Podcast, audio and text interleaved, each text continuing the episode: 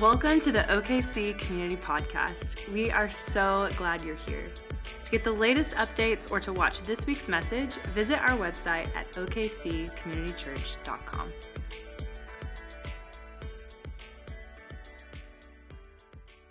We're going to get into the Word today, and uh, I have a long passage that I want us to read. It comes out of John 4, um, the woman at the well. And I know you guys hear enough of my voice, so I'm having a friend join me. This is Amanda. And Amanda, Amanda's going to read, Amanda's going to read this, uh, this passage over us today. Okay, so he left Judea and went back once more to Galilee. Now he had to go through Samaria. So he came to a town in Samaria called Sychar, near the plot of ground Jacob had given to his son Joseph. Jacob's well was there, and Jesus, tired as he was from the journey, sat down by the well. It was about noon. When a Samaritan woman came to draw water, Jesus said to her, Will you give me a drink?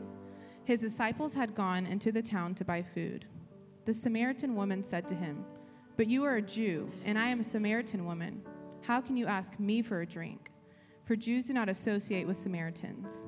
Jesus answered her, If you knew the gift of God, who it is that asked you for a drink, you would have asked him, and he would have given you living water. Sir, the woman said, you have nothing to draw with, and the well is deep. Where can you get this living water? Are you greater than our father Jacob, who gave us the well and drank from it himself, as did his sons and his livestock? Jesus answered, Everyone who drinks the water will be thirsty again, but whoever drinks the water I give them will never thirst. Indeed, the water I give them will become in them a spring of well, welling up with eternal life. The woman said to him, Sir, give me this water so that I won't thirst I won't get thirsty and have to keep coming back here to draw water. He told her, Go, call your husband and come back. But I have no husband, she replied. Jesus said to her, You are right when you say that you have no husband. The fact is, you have had five husbands, and the man you are now with is not your husband. What you have just said is quite true. Sir, the woman said, I can see that you are a prophet. Our ancestors worshipped on this mountain, but you Jews claim that the place where we must worship is in Jerusalem. Woman, Jesus replied, Believe me, a time is coming when you will worship the Father neither on this mountain nor in Jerusalem. You Samaritans worship what you do not know, but we worship what we do know. For salvation is from the Jews. Yet a time is coming and has now come when the true worshipers will worship the Father in spirit and in truth, for they are the kind of worshipers the Father seeks. God is spirit, and his worshippers must worship in spirit and in truth. The woman said, I know that Messiah called Christ is coming. When he comes, he will explain everything to us. Then Jesus declared, I, the one speaking to you, I am he. Amen. Thank you, Amanda.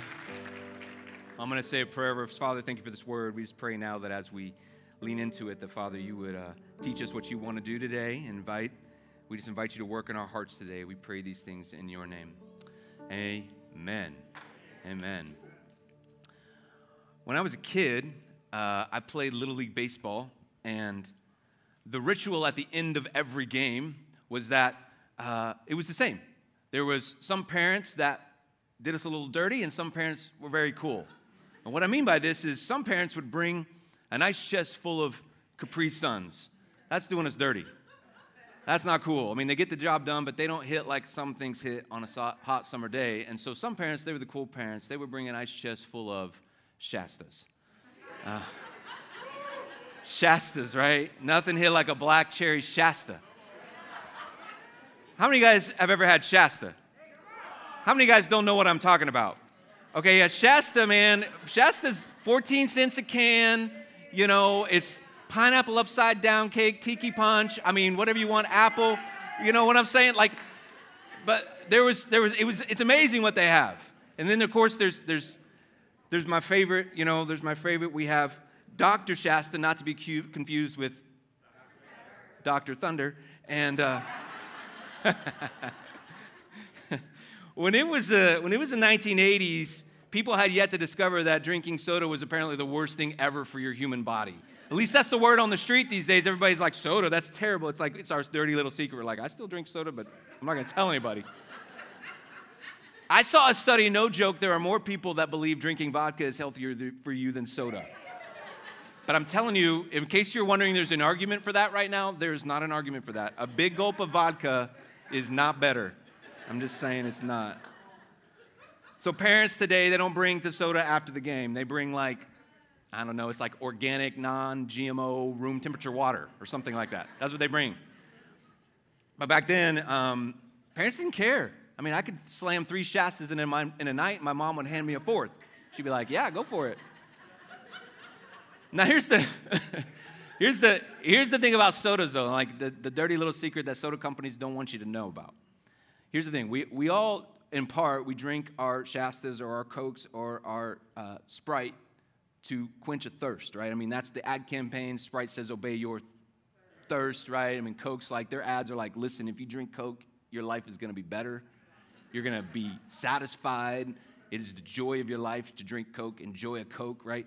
And um, here's the thing though. Scientifically, there's something that happens when you drink soda. Science says that ingesting a fluid generates the illusion that in your body you believe that you're, you're quenching a thirst, but however, beverages that are full of caffeine, sodium, and sugar, they actually serve to further dehydrate you.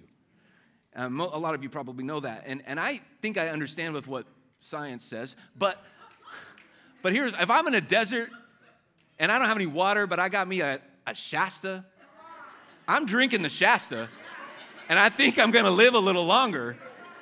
But nonetheless, science, I believe you. I believe you that it's not what the wa- it's, it's not the water that my body really needs, right? I get that. So here, here's how we can say it. Here's what we can say. Some things advertise to satisfy our thirst, but all they really are is a trap. Right? I think it's fair to say that there are a lot of things like this in life, things that advertise that they will satisfy us, but at the end, they really, really don't. And so, in, in, if we go back to this woman at the well story in John 4, there's a lot of things Jesus is doing in this story. We're not going to be able to cover all of them, but one of the things that's really clear is that he is shedding light on something in this woman's life. He is shedding light on the fact that she is very thirsty.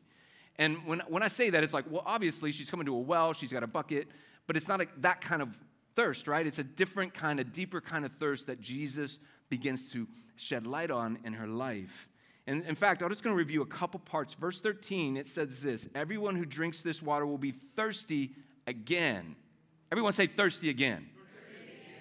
But whoever drinks the water I give them will never thirst. Everyone say never thirst. Indeed, the water I give them will become in them a spring of water welling up into eternal life. So the woman said to him, Give me this water so that I won't get thirsty and have to keep coming to draw water. So, this brings us to a kind of an interesting theological consideration. Once we have Jesus, are we never to thirst again? Or are we supposed to say thirsty?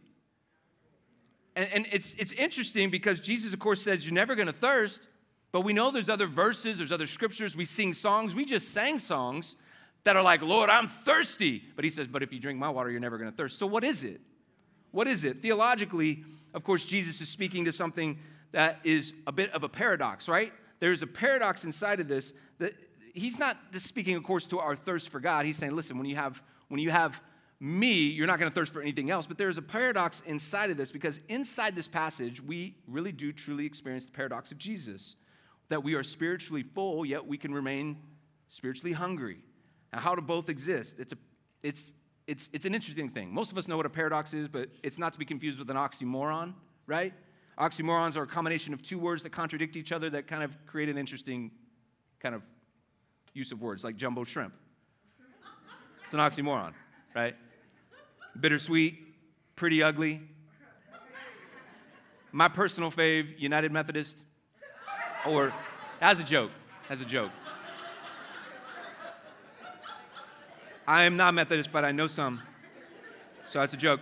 But even better than that, the, the, probably the probably the most accurate oxymoron I thought of and come across is country music. But it's just, you know. so I'm just saying, like, yeah, so that's an oxymoron, but a paradox is a bit more involved and complex because it makes you engage your mind. It might be similar, like less is more. It has sort of an oxymoron feel, but it's actually it's a deeper thought. Like, how can less actually equal more? So it's a paradox because it makes it engages your mind to consider philosophy underneath that. And there's a philosophy inside of that. Like somehow, in some way, oftentimes less is more. How many of you guys agree? Right? So I've always been enamored by the paradox of Jesus because this is him and his life. He says this over and over again. Think about all the th- ways we see two patterns alive with Jesus that seem impossible to really reconcile. For example, he said things like, if you want to live, you're going to have to die. If he says, if you want to become the greatest, you got to become the least. He said, you know, if you want to ascend, you got to descend. If you want, if you want to be, if you want to be uh, first, you're going to have to be last. So he says these things over and over again, and these are all paradoxical thoughts because there is a, there's a there's a thought he wants to engage us in. And in John 4, he says, Drink my living water, and you'll never be thirsty again. But then over in Matthew, of course, in other passages, he says, But those who hunger and thirst for righteousness, they those are the blessed ones. So which one is it? You never thirst, or you're always thirsty. Today's message is called um, Never and Always Thirsty. Are y'all with me? It's the paradox of Jesus. I am fully satisfied, right? I am fully satisfied, fulfilled, and content, yet I long for more. I, I, I, seek him daily and I have a holy discontent that, that is actually what fulfills and, and, and gives me and fuels my destiny and purpose. Jesus will satisfy your thirst, yet when you taste and see, you will never have enough to quench that thirst for more of Jesus. And so it is this paradox of Jesus. He is a well on a well. He, he becomes less so he can be more. He is the greatest who became the least. Are you all with me? So, in this powerful encounter, Jesus is a well sitting on a well. He is a well himself. And he says to this woman in verse 23, he says, Yet a time is coming and has now come when true worshipers will worship the Father in the Spirit and in the truth, for they are the kind of worshipers the Father seeks. God is spirit, and, and his worshipers must worship in the Spirit and in the truth. So, God the Father will seek the kind of worshipers who worship in spirit and in the truth. What does that mean? It's a really nice thing to say. What does it mean? Well, when he says in the spirit, we just got to first acknowledge there is a prophetic piece to that that we will worship in the Holy Spirit, which is something that a lot of us as believers, we really enjoy that, that, that we can invite the Holy Spirit to come and he comes and, and thank the Lord we get to worship in the context of being in his presence, right? But it also means that there is something going on whenever it believes that when we say we're worshiping in the Spirit, that we're also saying we're worshiping with our whole heart. We're worshiping even in the essence of our spirit, if you will, that we're worshiping not just with our hearts, but then when he says the truth, we're worshiping with our minds. We're worshiping with our whole belief, full of faith, right? Full of God's revealed word, that we believe the truth. So we're worshiping with our heart and with our minds. And this, again, believe it or not, can feel a bit like a paradox. Because often in the church world, what do we do? We treat these things sort of differently. We actually kind of uh, can pit thing, these things against one another. We can prioritize one over the other. We do this more than we would like to admit. I'll show you what I mean. Next slide. Sometimes we put spirit on one side and truth on the other, and they sort of do a a pull, a tug of war between each other, don't they? And what I mean by that is have you ever found any in the church who believe that too much spirit, too much emotion, too much heart can be dangerous? Because what should drive our faith is not th- those things, but our theology and our beliefs. That's what should drive our faith. But then there's some people who think, man, it's not all about the truth. Like, we should have more heart in this church. We should have more emotion. We should be passionate for Jesus. Well, we don't have enough of an emotive faith in, our, in the church. So, I just wanted to just make some things clear. Listen, to experience worship without emotion, it's not a biblical or theological con- uh, concept. It doesn't exist. We have to bring all of our emotion and our heart into worship. But it also can't bring, can't be bring bring no theology into it, right? We have to bring all of our theology and all of our beliefs in for uh, into this as well. For example, we don't want songs that are written out of solely emotion. We want songs that are written with a theology and an understanding of who God is and who we are that tap into our deep emotions, right? So I know this makes sense, but the typical posture in worshiping in spirit and truth is as people, we lean one way or the other. We do. And we prioritize one over the other. So we can say it this way God is not seeking worshipers who are all heart, but they're shaky in their theological foundation. Because what happens in that is the next time you read a well written blog post debunking 2,000 years of orthodox historical theology, you'll think, man, they have a great point, and you'll become shaky in your theology. God is also not seeking worshipers who hang their hat on beliefs and theology and show little to no emotion when they're in that opportunity to, to express worship and praise. As humans, we are hardwired to worship. I said that a few weeks ago. We're hardwired to worship. And, and we're, we're supposed to worship God with all of our emotion. And if you don't put your emotion into worshiping the Father, guess what? You're going to put your emotion into something. You're going to put your worship and your emotion into sports or to your work or to a relationship. Emotions are going to go somewhere. So, we aren't talking about an either or, or scenario. We're, we aren't talking about priority one or two. Rather, it's the fullness of both that God seeks his worshipers to be. Here, I'll show you this with like a simple graphic. We take this and we can kind of take the next step. Like, how do we actually focus and prioritize both? This little simple two by two grid will show us. Uh, if you think about focus and priority being up and to the right, so if it's to the right, we're focusing more on spirit. If it's to the left, we're less, focusing less on the spirit, of course, up, down. So, if what happens when we focus on one versus the other? Let's just kind of play this out. Let's go over here. If, if, if, you're over here and you emphasize truth, but you are low in the spirit, what builds is a legalistic sort of framework of worship and lifestyle.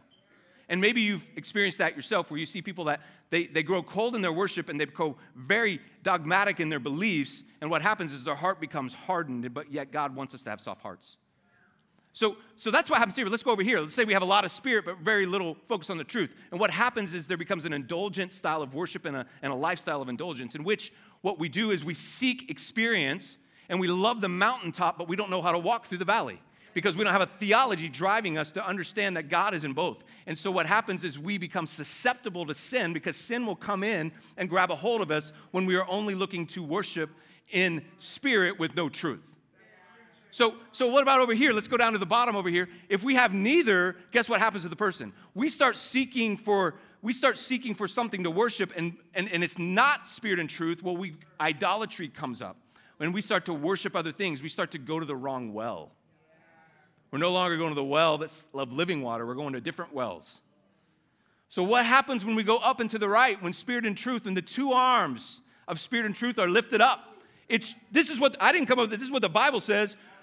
God, He is seeking people of true worship, people who know how to do both. People who are like, I am not going to just sit in my experiences, but I'm also not just going to sit in my beliefs. I'm going to lift both of them up to be a demonstration to the world of God's power and His love in me and through me. That's why I worship. True worship is always, it always has a hunger and a thirst for more of His Spirit and more of His truth. Hunger and thirst are the true marks of His church. They're true marks of His people and a person that is on fire for Him. It's just, this is. God wants people who want to be with Him and who want to be like Him.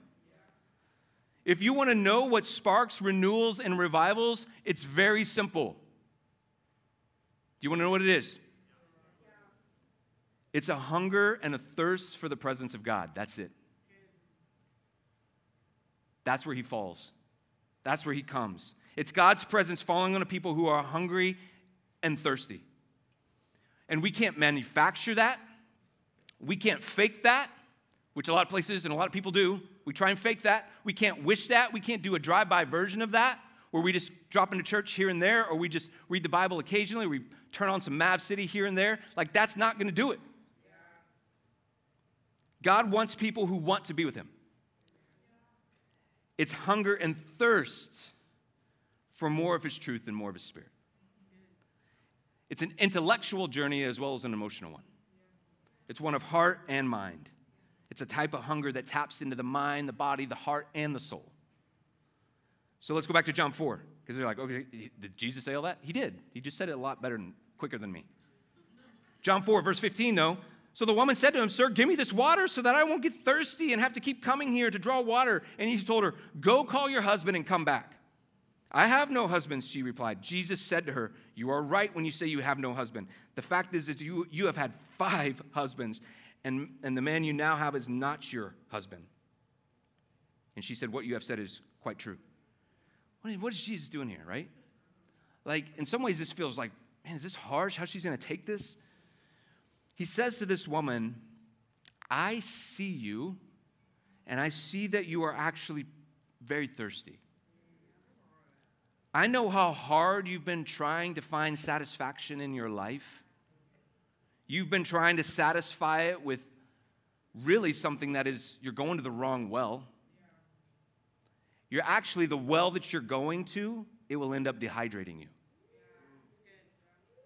You've been trying to fill your life with husbands and men and relationships, and those things will never satisfy like I satisfy. You see, Jesus brings this up, and the, the string of men in her life, he doesn't bring them up to reveal her sin, he brings them up to reveal her thirst. She is a woman who is thirsty and who is longing for a deep connection. In fact, this story in her life up to this point, man, it has made her an outcast of her community. Having five husbands, living with a man who is not your husband, would have been a shameful life in her day. In fact, she's coming to draw water during a time when no other, no other people are there. It was pretty typical in this time that women would come. This was a, a, a, task of a woman. It was a domestic task to go and draw water from the well. They would do it in the morning, they would do it in the evening, they would avoid the heat of the day. She's coming in the middle of the day when it's very hot. She's all by herself, and she's coming because she's not welcome at the other times. She's not welcome. She's an outcast. So she's not welcome. And here we have this moment when Jesus is demonstrating something different. He is actually showing her not only inclusion, but he's saying, You're welcome in this moment with me. I see you. And this is this is a this is actually a pretty stunning encounter because Jesus was breaking barriers of all types in this encounter. This is a culture bound by rules that would forbid a Samaritan woman talking to a Jewish man, much less her stature and lifestyle talking to a rabbi. Like this is un, un, unseen, unthinkable. But Jesus is removing gender inequity. He's breaking past barriers of racism, religious uh, barriers of, of, of, of hostility. He's breaking past barriers of class. And Jesus did all of this to let her know one thing you're drawn from the wrong well. And by the way, we do this too, right? We try and draw water from the wrong well all the time. And if you're thinking, no, I don't, no, I don't, yes, you do. Yes, we all do. Think about it. What are the modern day wells that we try and draw from? I mean, the list is endless. I mean, maybe it's a maybe it's a job. You finally get the job you want. You got the desk you want. You got the salary you want. And it's not too long before that you go, man, this wasn't really all I thought it would be. And so you go back to that well and think, maybe I need a different job. I'm going to go try and draw water from that well, and satisfy me. And once again, what does it do? It just makes you more thirsty, dehydrates you. Or maybe you're like, I always need to be in a dating relationship because if I'm not, I'm afraid of, I, I fear loneliness, so I, I got to have, and you keep, you keep going to the wrong well and you keep getting in the wrong relationships, ones that God doesn't want for you, but you're willing to put up with them because you think it will satisfy, but it won't. Or maybe, or maybe perhaps it's Perhaps it's finding satisfaction in material things or money or, or, sati- or, or success or whatever it may be, or seeming important. A lot of us want to feel important in our life and we keep going to the wrong well. And because there are so many modern day wells that people are trying to draw from, and those of us as believers or the church in general, we start to realize, like, man, everybody's going to the wrong place. It's you, need, you just need Jesus, right? So this is what we say. We're like, Jesus is everything. Jesus is all you need. Jesus, Jesus, you're number one. And you know that we start doing that, you know, and everybody's like, yeah, yeah, yeah. I, I hear you. I know you like Jesus and you think He can satisfy everything you need. But I don't know. I know a lot of Christians and it doesn't feel that way. Have you seen all the Christians are hypocrites? Just Christians, the church, and they just hurt people. This is what they. This is the. This is the skeptic, right? But as Jon Tyson writes, he writes it this way He says, uh, It's not the church who will meet the deepest longings of your heart, because the church is full of people, but Jesus is who will meet the deepest longings of your heart. So it's not the church, and I love the church. God loves the church. God created the church. God made the church his plan. But guess what? The church will never satisfy. Even the church itself is the wrong well. It's only one well. And it's Jesus. It's the well on the well. Jesus confronts the false well in her life. By the way, this confrontation isn't to bury her in her shame, it's to set her free. God's truth is never for the purpose of shame. Truth may convict us, but truth is only for our benefit and for our good. By the way, it's important to note when Jesus gave the truth, he did it after the invitation to drink. We love to give truth and let people just have to deal with the truth. How about we invite them to drink the living water? And then guess what? I bet Jesus come along and confront the false wells in their life. Remember, he says true worshipers will worship in spirit and in truth. The truth will set you free. By the way, that's not a cliche if you're new to church. That's in the Bible. That's where that came from. John 8:32, Jesus is the one who said it.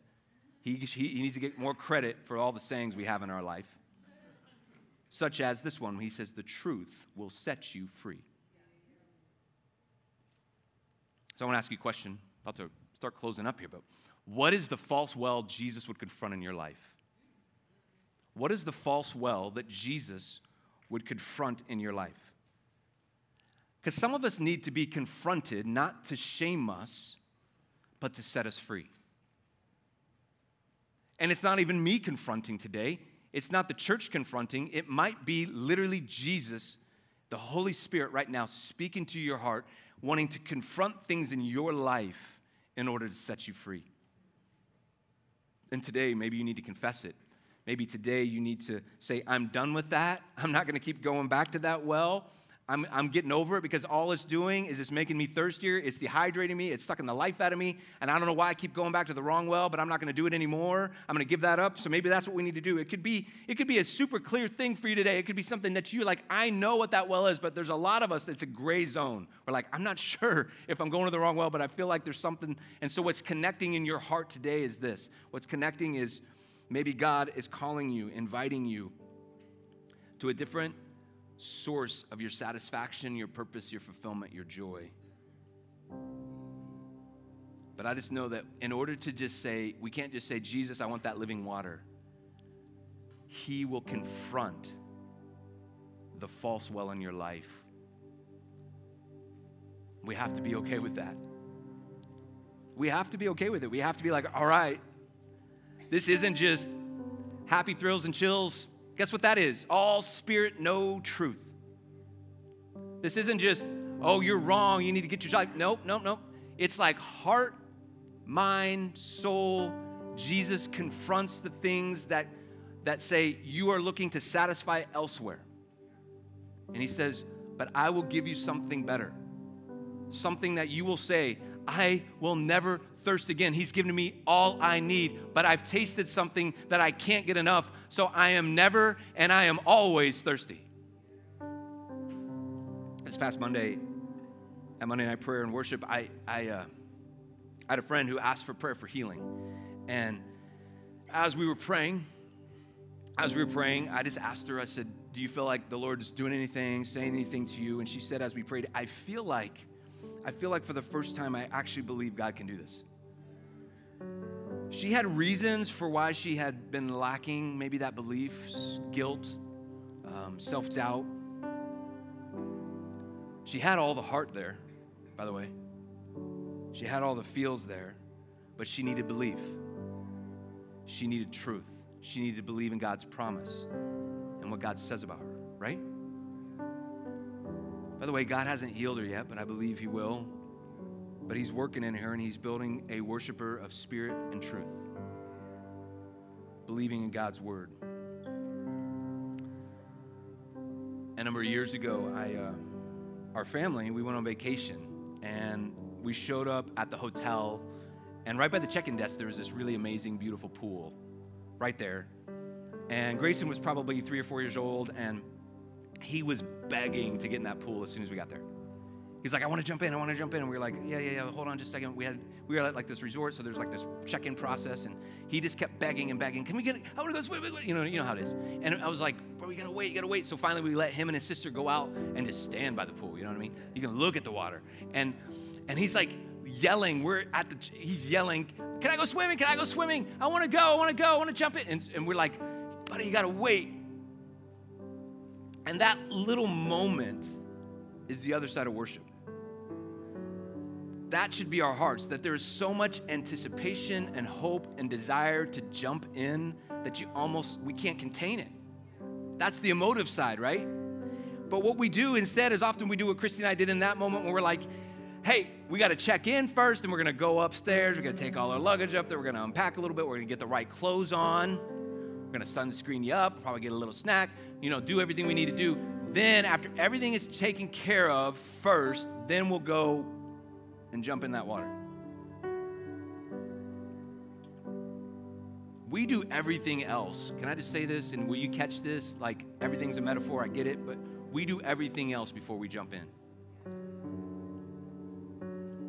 We were looking at his excitement and his desire to jump in, and we were trying to control it and pull it back and say, hey, man, just put in, we want you to just, you know, play within the lines here. We need to check all our boxes first.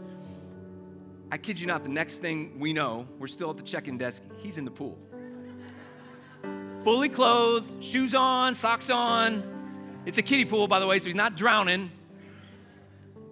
He's just, he couldn't take it. He couldn't take the rules. He couldn't take the waiting. He couldn't take the no. He's like, listen, I know what I want and I know where I want to be. And some of you, you need to just submit. You just need to surrender to that. I know what I know, and I know what I want, and I know where I want to be. I want to be with Jesus. Jesus wants people who want to be with him. Yet we are so afraid to jump in. We're like, I got to take care of all this other stuff first. And by the way, I'm so glad he jumped in the pool. It's an amazing moment as a parent. And we need more of that in our life. We need more emotion and more passion and more excitement and more fire. And I know I'm just talking about a kid jumping in a pool, but I am talking about I am talking about the sort of excitement and anticipation that God has more for us this story with the woman at the well. I want to go back to it. We'll end with this. It ends with her going back to her town, by the way. We didn't read this part earlier, but I want to read it now. Verse 28. It says this Then leaving her water jar, she's so excited she forgot why she came. I love that. She didn't even, she came with one thought in mind and she left with another. How many know that we need that in life? We have our plans, he has his plans. We come one way, we leave another. She leaves, forgot why she even came, and then she says this The woman went back to the town and said to the people, Come, see a man who told me everything I ever did. How many know that's the first time that's ever been said in a positive way? Like, that's not, hey, come see the guy who told me about all my sin. You're gonna love him. He's gonna change your life. And then she says, Could this be the Messiah? And they came out of the town and they made their way toward him. Now, I just want you to just imagine this moment. This woman, she was a woman that was full of shame. She was unwelcome in her town. And immediately she reversed course, and what was her shame became her story. What was her shame became her miracle. What was her shame became her testimony. She was no longer ashamed anymore she was trying to tell people listen, I, I have something that has happened in me, and you need to know all about it. Some of you know this testimony. Some of you have had this testimony, and you're like, you don't understand, like, who I was. If I told everybody, like, I now get to stand on that mountain. Like, God will use your story. God will use your story for His glory. There's a passage in Isaiah 61, Jesus, it's a prophetic word about Jesus, and he says, Listen, that the Lord will plant your, plant your life like an oak tree is planted. And you will be a, a mighty oak tree planted for the display of His splendor, like His glory.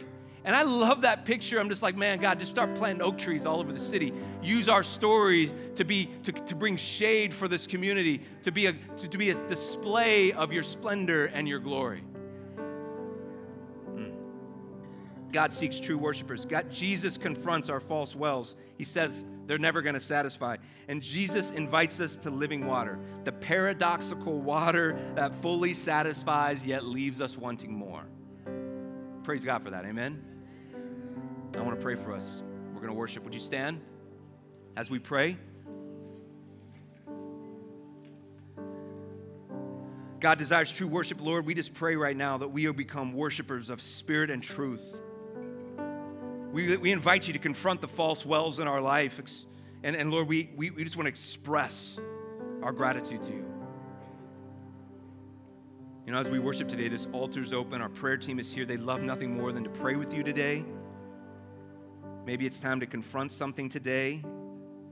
And you just need to give it to the Lord. Come to the altar. Just come and pray with someone. Pray on your own. But I want to give this invitation. I just want to be able to say to you if you want to give your life to Jesus today, maybe it is now is the time to jump in.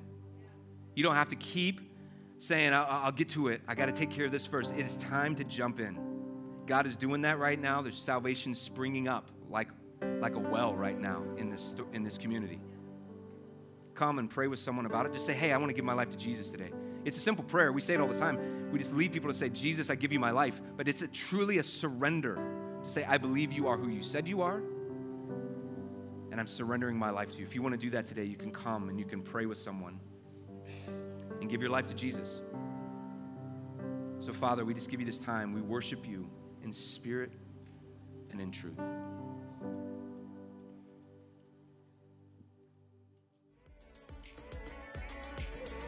We hope you've enjoyed this week's message.